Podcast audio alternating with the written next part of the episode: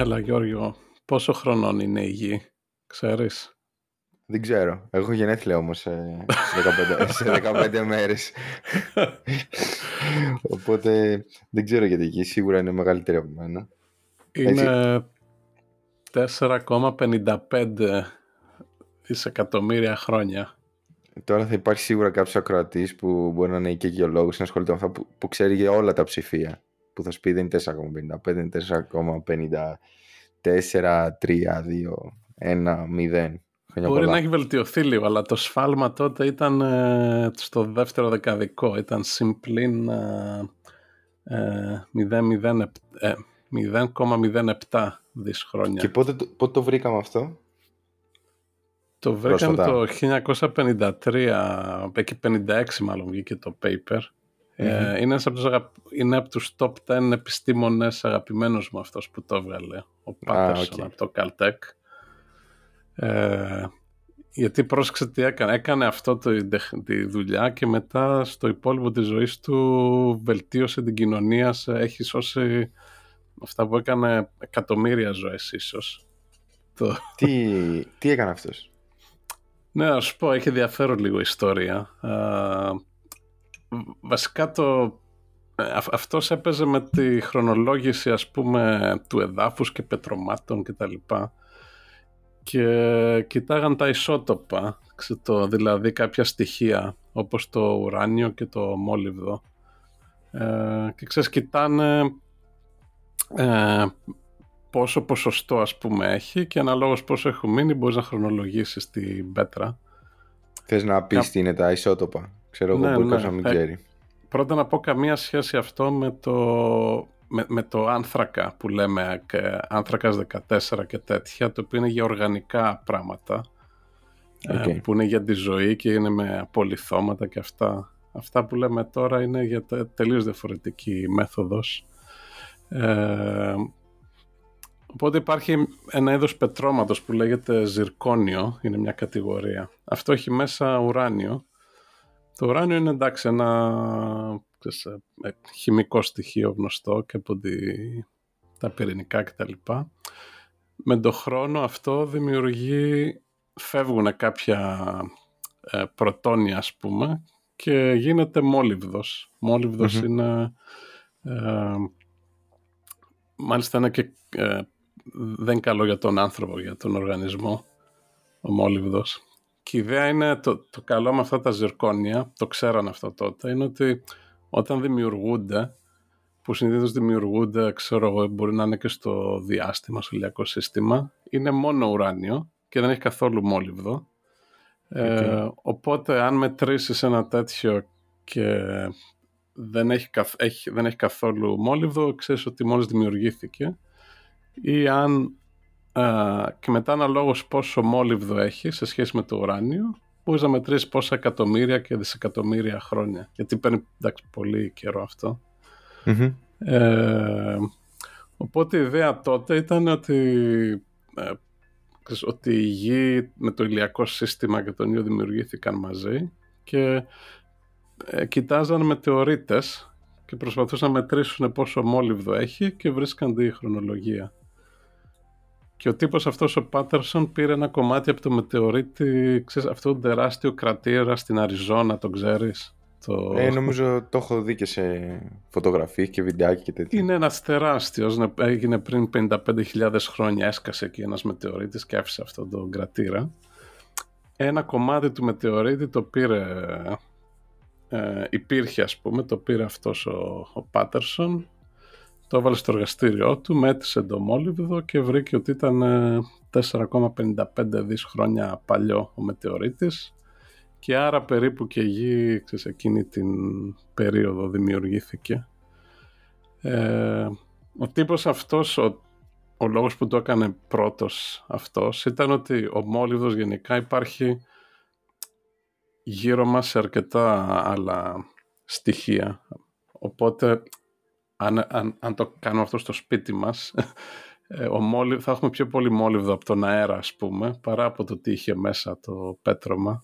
Mm-hmm. Ε, ο λόγος που το δικό του πείραμα δούλεψε καλά είναι επειδή πήγε, έφυγε από το Σικάγο, πήγε στο Caltech, έφτιαξε ένα εργαστήριο από το μηδέν το οποίο πούμε, είχε κλείσει τα παράθυρα, φίλτραρε όλα τα χημικά για να μην έχει καθόλου... Contamination από... Από το μόλιβδο. Ναι, ουσιαστικά έφτασε, έφτιαξε το, ένα από τα πρώτα clean rooms που είναι τα εργαστήρια σήμερα που γίνονται και τα τσιπάκια και όλα αυτά. Ε, και αφού το ανακάλυψε, εντάξει έβγαλε αυτό το paper, έγινε γνωστό. Εν τω μεταξύ, φαντάσου να είσαι ο τύπος ας πούμε στα πάρτι που να λες «Α, ναι, εγώ είμαι μέτρησα την ηλικία της γης». Ε, εσύ... ε, κάτι που γίνεται μία φορά ας πούμε και περί το όνομά σου. Ε, αλλά μετά αυτός παρατηρούσε το μόλιβδο και σε άλλα πράγματα. Οπότε το είδες στο νερό, το είδες στο ανθρώπινο σώμα κτλ. Και, και διαπίστωσε ότι ο μόλιβδος στην ατμόσφαιρα και στο σώμα ήταν λόγω της βιομηχανικής επανάστασης, επεξεργασία μετάλλων κτλ. Που δεν είχε ιδέα κόσμος ότι τότε αυτά είναι δηλητηριώδη. Ναι, ναι. Και το υπόλοιπο της ζωής του έκανε μια τεράστια καμπάνια για να αφαιρεθούν ο μόλιβδος από τις βενζίνες, η αμόλιβδη που λέμε, που δεν έχει μόλιβδο. Αυτός ο τύπος το έσπρωξε τη βενζίνη. Και από τα ψυγεία, τα, τα, τα αυτά τα, στα, στα, στα κλιματιστικά και τα λοιπά, όλα τα χημικά. Οκ. Οπότε μετά ασχολήθηκε με το να προωθήσει την αφαίρεση του μολύβδου από την καθημερινότητά μας, ας το πούμε. Ναι, ναι. Ε, και μου αρέσει πολύ αυτός ο τύπος γιατί έκανε κάτι αρκετά σημαντικό, μια πολύ καλή δουλειά, αλλά μετά την επέκτηνε και σε κάτι που είναι καλό για τον κόσμο. Ε, φαντάζομαι τι ζει αυτός. Τώρα όχι. Τώρα όχι, ναι. εντάξει, σίγουρα. Άμα το βρήκε το 56, ναι, και θα ήταν μια ηλικία, να ήταν και 30 χρονών τότε. Ναι, ναι. Οπότε ναι, όχι τώρα. Ε, γιατί στην αρχή μπερδεύτηκα ότι γεννήθηκε το 56. Αλλά τώρα συνειδητοποίησα ότι είπες ότι το βρήκε. ναι. Και φαντάζομαι αυτέ οι τεχνικέ χρησιμοποιούνται και σήμερα. Έτσι, ίσως μεγαλύτερη ναι, ακρίβεια, ναι, γιατί έχουν καλύτερα. μη οργανικοί υπολογιστές. Ναι, είναι, είναι ακόμα. Και εντάξει, τώρα έχουν καλύτερα εργαλεία. Δεν υπάρχει. Μπορείς να τα κάνεις ξεκάθαρα σε clean room. Και ναι, και δεν ξέρω αν έχουν χρησιμοποιηθεί τύπου και πετρώματα από τη σελήνη για κάτι αντίστοιχο κλπ. Ναι, ναι, όχι, όλα, όλα αυτά με το ίδιο είναι. Ναι. Έτσι, έγινε, έτσι έχει βγει και ότι η σελήνη πούμε, έχει την ίδια ηλικία με τη γη. Mm. Ε, περίπου με την ίδια μέθοδο. Πιο μετά, βέβαια. Και τώρα είναι η στιγμή που εγώ θα, θα, θα σου γκρεμίσω όλο αυτό το οικοδόμα και θα σου πω ότι δεν ήταν πάντα έτσι όμως. δεν πιστεύω ότι η γη είναι 4,5 δισεκατομμύρια χρόνια. Ε, αλλά για πάρα πολλά χρόνια βασικά πιστεύω ότι είναι γύρω στα 5.000-6.000 έτη. Ναι. Ε, κυρίως αυτά κράτησαν μέχρι το 17ο-18ο αιώνα κάπου εκεί. Η αλήθεια είναι ότι γενικά ε, εδώ πέρα πρέπει να πούμε κάτι όπως θα ξεκινάμε έτσι να πούμε την ιστορία για το, με τη χρονολόγηση της γης και τη γεωλογία κλπ. Ότι σημαντικός ε, παράγοντας τουλάχιστον στο δυτικό που επηρέασε το ποια είναι η χρονολογία της γης είναι η, ο χριστιανισμός και η βίβλος. Γιατί ναι, η γένεση νομίζω λέει 6.000 χρόνια. Είναι συνυφασμένα. Ωραία. Ναι. Και... Πες. Ε, να δει. Και κάτι πολύ βασικό είναι ότι χρειάστηκε πολλά χρόνια, μάλιστα φτάσαμε πολύ πρόσφατα σε σχέση με την ιστορία της ανθρωπότητας, το πούμε σχεδόν 200 χρόνια πριν, για να γίνει αυτό, πώς να το πω, αυτό το decoupling, ότι η γη μπορεί να υπάρχει χωρίς να υπάρχουν άνθρωποι στη γη. Αυτό ήταν. Α, ναι, σωστό. Αυτό είναι κέριο, ας το πούμε. Ότι ξέρει, μπορεί η γη να υπάρχει πολύ περισσότερο καιρό από ότι υπάρχει ο άνθρωπος. Δεν είναι απαραίτητα να φτιάχνει ο άνθρωπος μαζί με τη γη τρεις ναι. μέρες μετά. Οπότε ε, εμένα το ενδιαφέρον διαβάζοντας για αυτά ήταν ότι ε, δεν υπάρχουν πολλές θεωρίες. Ξέρεις, πώς λέγαμε στα προηγούμενα επεισόδια για το ε, πώς εξελίχθηκε με την αστρονομία και τα λοιπά και κάθε ξέρω, 500 χρόνια άλλαζε για το πώς λειτουργεί το σύμπαν. Στην ηλικία της γης είναι τίποτα. Είναι από το δεν με νοιάζει στα 6.000 χρόνια και μετά στο, στη, στα τελευταία 300 χρόνια οι, οι αλλαγές. Δηλαδή πραγματικά αυτό που νομίζω συνέβαινε ότι απλώς δεν τον ένοιαζε τον κόσμο. Δεν, δεν ήταν καν ερώτηση που ρωτάγανε ότι πόσο παλιά είναι η γη. Νομίζω θεωρούσαν ότι είναι από πάντα, είναι η γη. Κοίταξε, επειδή και τα αστέρια κάνω... και δεν αλλάζουν αυτά. Ισχύει αυτό, αλλά θα σου κάνω έτσι μια μικρή ιστορική αναδρομή και θα δεις ότι υπάρχουν πολλά πράγματα που με μια απάντηση από τη βίβλο, ότι α, έγινε αυτό, ε, καλύπτεσαι. Και γι' αυτό ίσως δεν τέθηκε ποτέ το ερώτημα, γιατί δούλευε πολύ καλά το, η βίβλος στο να εξηγεί πράγματα. Ένα χαρακτηριστικό παράδειγμα είναι ότι ε, μπορούμε τώρα να βρούμε κοχύλια πάνω σε βουνά που ξέρουμε ότι αυτό το έδαφος εκεί πέρα δεν ήταν πάντα βουνό μπορεί να ήταν κάτω από τη θάλασσα και με κάποια δραστηριότητα να κατέληξει ένα βουνό. Γι' αυτό και βρέπει τα κοχύλια. Αλλά ε, στη βίβλο υπάρχει η πλημμύρα με τον Νόε και η καταιγίδα οπότε λέγανε ότι έτσι έγινε ότι πλημμύρισε όλη γη και γι' αυτό μείνανε το Νόε, ο κατακλυσμός ε, έλυσε πολλά προβλήματα. Υπάρχει Πολλές μια... ερωτήσεις για πολλά χρόνια. Για τα ζώα, για, τη, για τις θάλασσες, για τα αυτά. Το... Ναι, ε, υπάρχει η ορολογία του κατάστροφισμ που ε, ναι. βοηθούσε σε αυτά. Λοιπόν, Βασικά, γενικ... ο τύπος που, οι τύποι που τη σκεφτήκανε πάνω, τους εκτιμώ πάρα πολύ. δεν, ξέρω, δεν ξέρουμε ποιοι ήταν, αλλά ξέρεις, έχεις όλα αυτές τις ερωτήσεις ξέρεις, για τον άνθρωπο, για τα ζώα, για τα, πώς είναι τα βουνά, πώς είναι οι θάλασσες και πρέπει να σκεφτείς κάτι ρε παιδί μου που να ικανοποιήσει όλο τον κόσμο και ο κατακλυσμός δεν είναι άσχημη ιδέα ας πούμε, δηλαδή για, την εποχή του λύνει πολλά θέματα. Και θα σου πω, και θα σου πω τώρα κάτι άλλο που, είναι που ταιριάζει. λύσεις ότι μέχρι και γύρω στο 1600 ε, δεν ασχολιόταν κανείς γιατί είχε, είχε ένα καλό η, ο, τα γεωλογικά ότι είναι παρατηρήσιμα οπότε μπορεί εύκολα κάποιος να τα συνδέσει με τη βίβλο μια και αυτό ήταν το, έτσι, το dominant, dominant θεωρία γιατί π.χ. οι φέστια υπήρχαν, τα έβλεπες. Οπότε μπορούσε κάποιος να πει: κάτι κάποια στιγμή έσκασε πάρα πολύ μεγάλο φέστη και πέθαναν όλα τα ζώα, ξέρω αυτά. Γενικότερα το, η ιδέα είναι, το μεγαλύτερο πρόβλημα ήταν τα πολυθώματα πάντα. Κατα... Αν είναι απλά πέτρες που έχουν περίεργο αν δεν είναι πέτρες και είναι σκελετοί, ας το πούμε, και πεθαμένα ζώα. Και το, και το ερώτημα είναι, υπάρχουν αυτά τα ζώα τώρα και απλά δεν έχει τύχει να τα δούμε ή δεν υπάρχουν καθόλου; Γιατί, γιατί μερικά ήταν λίγο πιο περίεργα οι σκελετοί και αυτά από αυτό που βλέπουμε τώρα, αλλά όχι πάρα πολύ περίεργο. Ε, και υπήρχαν και μερικά. Είναι χαρακτηριστικό τα μαμούθ και το. Πώς λέγεται το, το Mastodon στα ελληνικά, που είναι το πιο προϊστορικό. Μάλλον, λογικά ναι. Που και αυτό είναι τύπου ε, μαμούθ και αυτό. Ναι, ναι. Και βλέπανε τους χαβλιόδοντες που είναι τεράστιοι και κάνανε τη σύγκριση με τους ελέφαντες που υπήρχαν.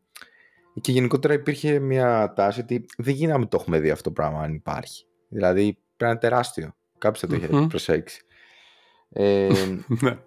και ένα βασικό είναι ότι ε, όταν ε, οι άπικοι πηγαίνουν στην Αμερική ε, παίρνουν αρκετή τεχνογνωσία με, με κακό τρόπο, με κακά μέσα βέβαια, αλλά παίρνουν αυτή την τεχνογνωσία από τους αυτόχθονες γιατί ήταν πιο ανεπτυγμένοι οι, οι λαοί στη, στην Αμερική και βόρεια και νότια σε σχέση με mining και ε, είχαν δικέ θεωρίες για το πώς δημιουργήθηκαν τα πλάσματα και πώς εξαφανίζονται ναι, και τα πολυθώματα και τέτοια.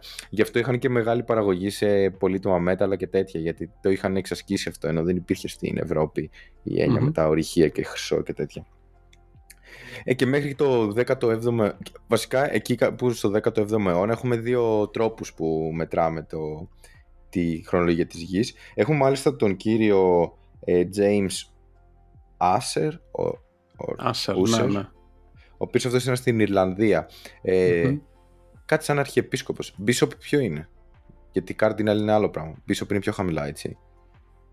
Είναι κάτω ε... από το αρχιεπίσκοπο, archbishop. Σκέτο επίσκοπος. Κάτι τέτοιο, λογικά, ναι. Δεν τα ξέρω στα ε, ελληνικά, να σου πω. Δεν ξέρω και αν έχει ναι. αντίστοιχα. Να τα... Ε, θα έχει. Ε, Τέλος πάντων, αυτός εκεί πέρα τι έκανε. Αυτός χρησιμοποίησε κείμενα ε, ελληνικά και από τους Βαβυλώνιους και λοιπά και Κινέζικα και λοιπά και υπολόγισε εκεί γύρω στα 6.000 χρόνια ότι είναι η γη και έχουμε τον κύριο Ρόμπερτ Χουκ ο οποίος αυτός έκανε το εξής. Δεν ασχολήθηκε ιδιαίτερα με αυτά. Απλά είπε ότι δεν γίνεται αυτός μόνο σαν είναι ο ίδιος με τον Εύτονα, ο Χουκ και το ελαττήριο. Ναι, αυ, αυτός, ε, αυτός είναι ο, που τα έκανε όλα. Έξι mm. που απλά έκανε χόμπι. Ε, ο οποίος αυτός είπε ότι πρέπει να παίρνουμε υπόψη και, και τη γη όταν θέλουμε να μετρήσουμε τη χρονολογία της γης. δηλαδή να παίρνουμε υπόψη τα πολυθώματα, τα στρώματα με τα διαφορετικά ε, ορυκτά και ούτω καθεξής. Ε,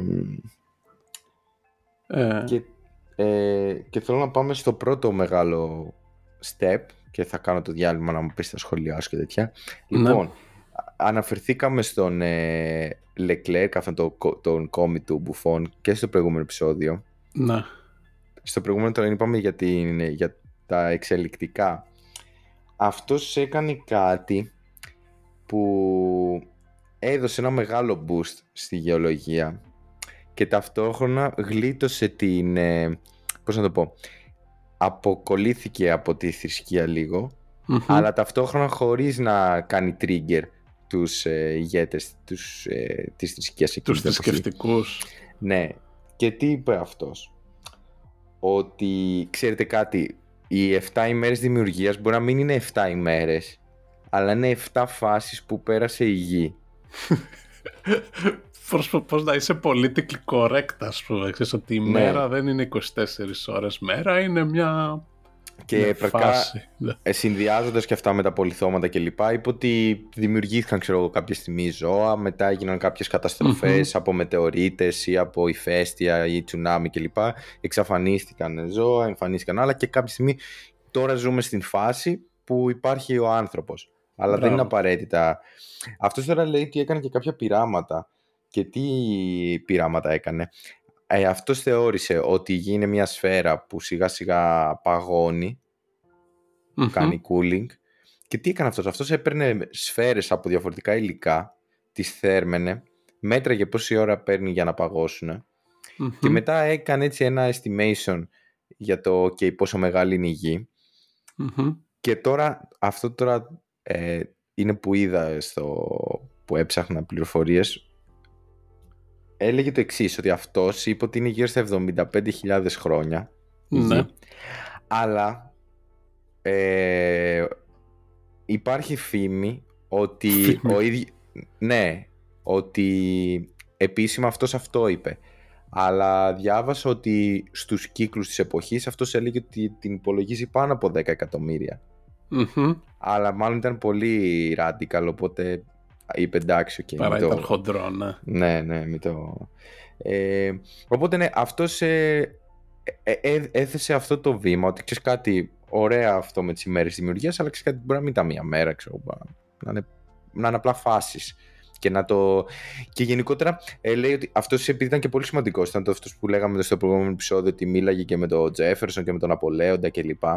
Ε, έδωσε γενικότερα ε, δεν, δεν ξέρω αν είναι ο πρώτος, αλλά έθεσε τα θεμέλια μιας, ε, ας το πούμε, αλληγορικής ερμηνείας της βίβλου γενικότερα. Ότι ξέρεις κάτι, θα τα παίρνουμε αλληγορικά αυτά που λέει, είναι μεταφορές. Ναι, όχι της είναι... μετρητής, σαν επιστημονικό δεν... αυτό. Ναι. Ακριβώς, ότι δεν είναι επιστημονικό το, το κείμενο. Εντάξει, μωρέ, τότε ήταν που ε, έβγαινε αυτό ότι η βίβλος δεν μπορείς να την πάρεις κατά γράμμα ας πούμε ναι. γιατί άρχισε να διαφωνεί πιο πολύ με τα επιστημονικά δεδομένα ε, οπότε πήγε το, αυτό το αλληγορικά στο περίπου ότι είναι πιο πολύ σαν ιστορία παρά σαν επιστημονικό paper και οι δικοί μου γονείς όταν τους πίεζα 10-12 χρονών για αυτά αυτό μου λέγανε ναι. ε, όχι, ένα σχόλιο σε αυτό είναι ότι είναι το ίδιο που είπαμε στο προηγούμενο επεισόδιο με τον Δαρβίνο, ότι με την εξέλιξη, ουσιαστικά είναι επειδή αρχίσαν να διαπιστώνουν ότι κάποια πράγματα μπορούν να αλλάζουν σε χρονικά διαστήματα πολύ μεγαλύτερα από την ανθρώπινη ζωή, ξέρω, σε χιλιάδες και εκατομμύρια χρόνια. Ε, και αυτό είναι που άλλαξε τότε, δηλαδή και στο 1700 τόσο, βλέποντας αυτά τα γεωλογικά, βλέποντας ότι τα, τα ηφαίστεια και όπως και οι σεισμοί επίσης, λένε ότι οκ, υπάρχουν διαδικασίες σπάνιες μεν για ανθρώπινα χρονικά διαστήματα, αλλά σαν γεωλογικούς χρόνους είναι πάρα πολύ, είναι συνέχεια, ε, που μπορεί να αλλάξουν τη γη και άρα δεν είναι σταθερή. Και άρα αυτό δημιούργησε αυτή την ιδέα ότι ξέρεις η γη μπορεί να αλλάξει, δεν ήταν πάντα στατική και μπορεί να έχει μεγαλύτερη χρο, ε, ηλικία. Ε, και ένα σχόλιο δικό μου σε αυτά είναι ότι ε, νομίζω αυτό έγινε πάρα πολύ επειδή υπήρχε καλύτερη επικοινωνία γενικά στον κόσμο. Δηλαδή, σκέψου να στην Ελλάδα, ας πούμε, στην αρχαία Βαβυλώνα και αυτά, τα, δεν έχει ιδιαίτερα ηφαίστεια, ας πούμε. Mm. Δηλαδή, για να μάθεις ότι άσκασε ένα ηφαίστειο ή έγινε ένας σεισμός κάπου αλλού, ε, δεν ήταν εύκολο. Ε, ενώ την εποχή τότε ας πούμε που υπήρχε σχετικά καλή μετακίνηση ανά τον κόσμο ερχόντουσαν αυτές οι πληροφορίες ξέρεις α γίνανε ξέρω εγώ άκουσα ένα δύο-τρία ηφαίστεια φέτος ας πούμε μου είπανε. Άρα είναι κάτι αρκετά ασυνήθες. Ή γίνανε μεγάλοι σεισμοί. Ε, ξέρεις κουνήθηκε η γη. Αυτές οι πληροφορίες δεν υπήρχαν οπότε βάζει το σπόρο ότι κάτι αλλάζει στη γη. Ε, και, και το μεγαλύτερο πρόβλημα, sorry να πω εδώ, ότι που δυσκολευόντουσαν να αυξήσουν την ηλικία της γης είναι ότι δεν μπορούσαν να καταλάβουν πώς γίνεται ο ήλιος, γιατί αν είναι η γη τόσο παλιά θα έπρεπε να είναι και ο ήλιος. Και δεν υπήρχε εξήγηση εκείνη την εποχή, ήρθε αργότερα θα την πούμε, ε, γιατί ο ήλιος μπορεί να λάμπει και να βγάζει ζέστη για τόσο πολύ. Δηλαδή OK, okay, πες ότι είναι ένα δις ετών η γη και ο ήλιος. Πώς γίνεται να παράγεις ενέργεια για ένα δις χρόνια; Ε, ε, ήταν ανήκουστο αυτό το πράγμα. Οπότε, υπήρχε πρόβλημα. Γι' αυτό δεν μπορούσαν να πούνε για πολύ μεγάλες ηλικίες τότε. Ε, ναι, τώρα έτσι ιστορικά έχουμε, για να το κλείσουμε λίγο, έχουμε εκείνη την εποχή και δύο θεωρίες που κυριαρχούν.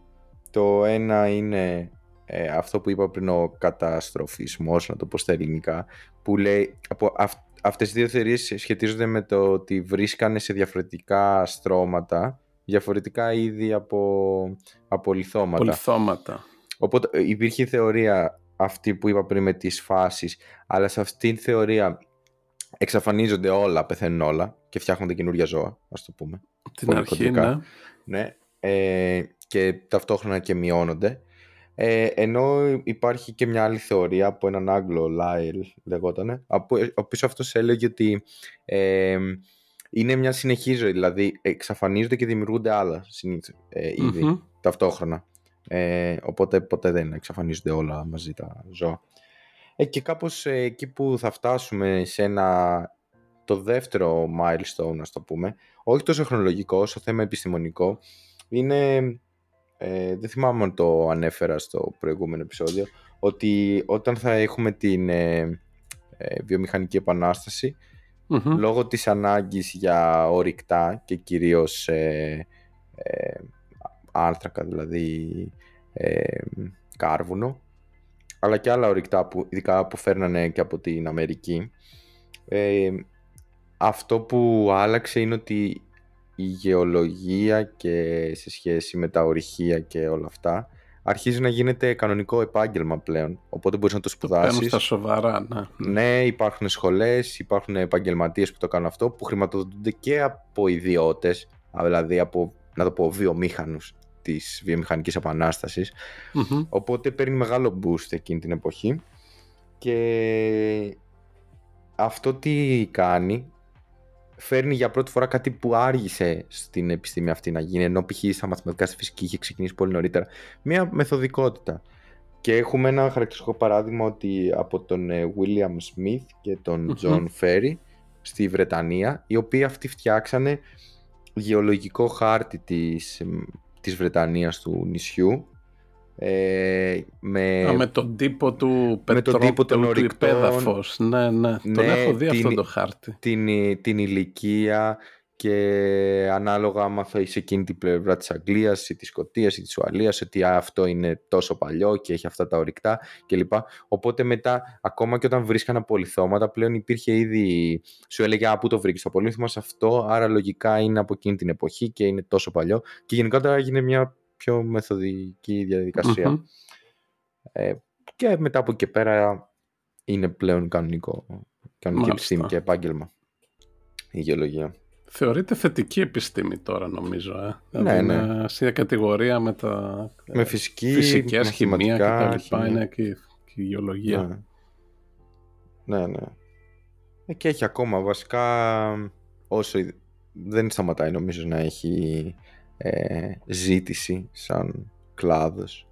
Ειδικά τώρα και με τα ορυκτά καύσιμα και αυτά. Φαντάζομαι. Ναι, ναι. Και εγώ νομίζω ότι όταν έχουν πιο πολλές αποστολές στο διάστημα και από τον Άρη να έρθουν ε, πετρώματα που στα επόμενα 10 χρόνια που σχεδιάζονται θα γίνει χαμός.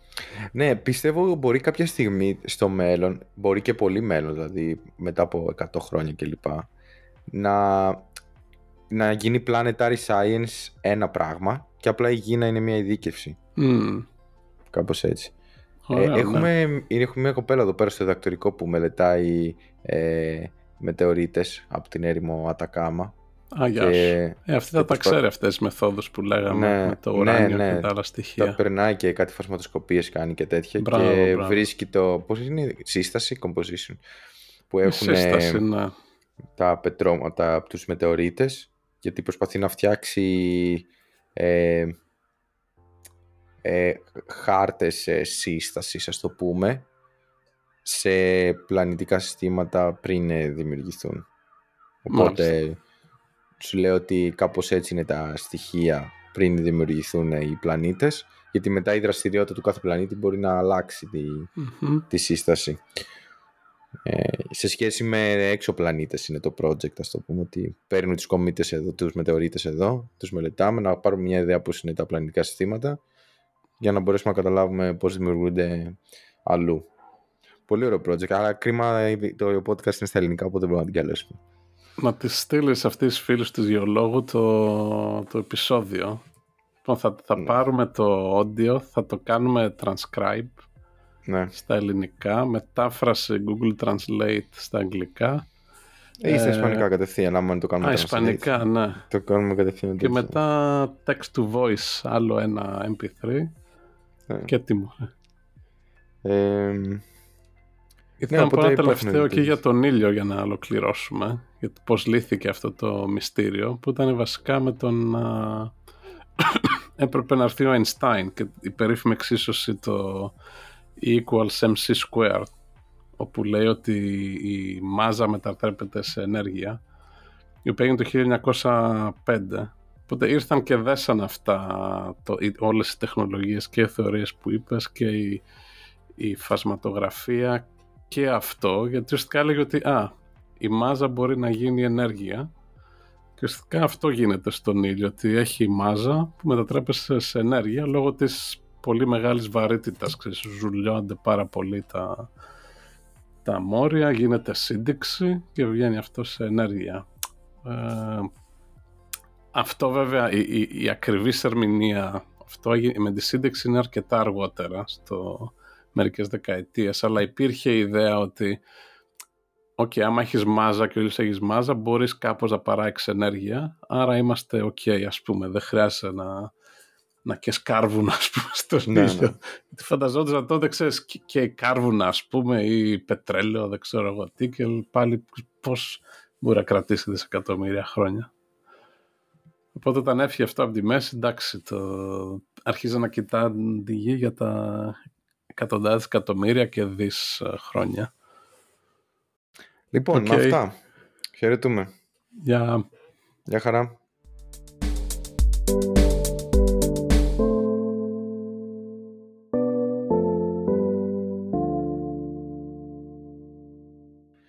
Λοιπόν, στο επόμενο, θα το πούμε ή δεν θα το πούμε; Θα πούμε ότι θα έχουμε μια έκπληξη, μόνιμη έκπληξη από το επόμενο επεισόδιο. Ξεκινάμε ένα spin-off του, ναι.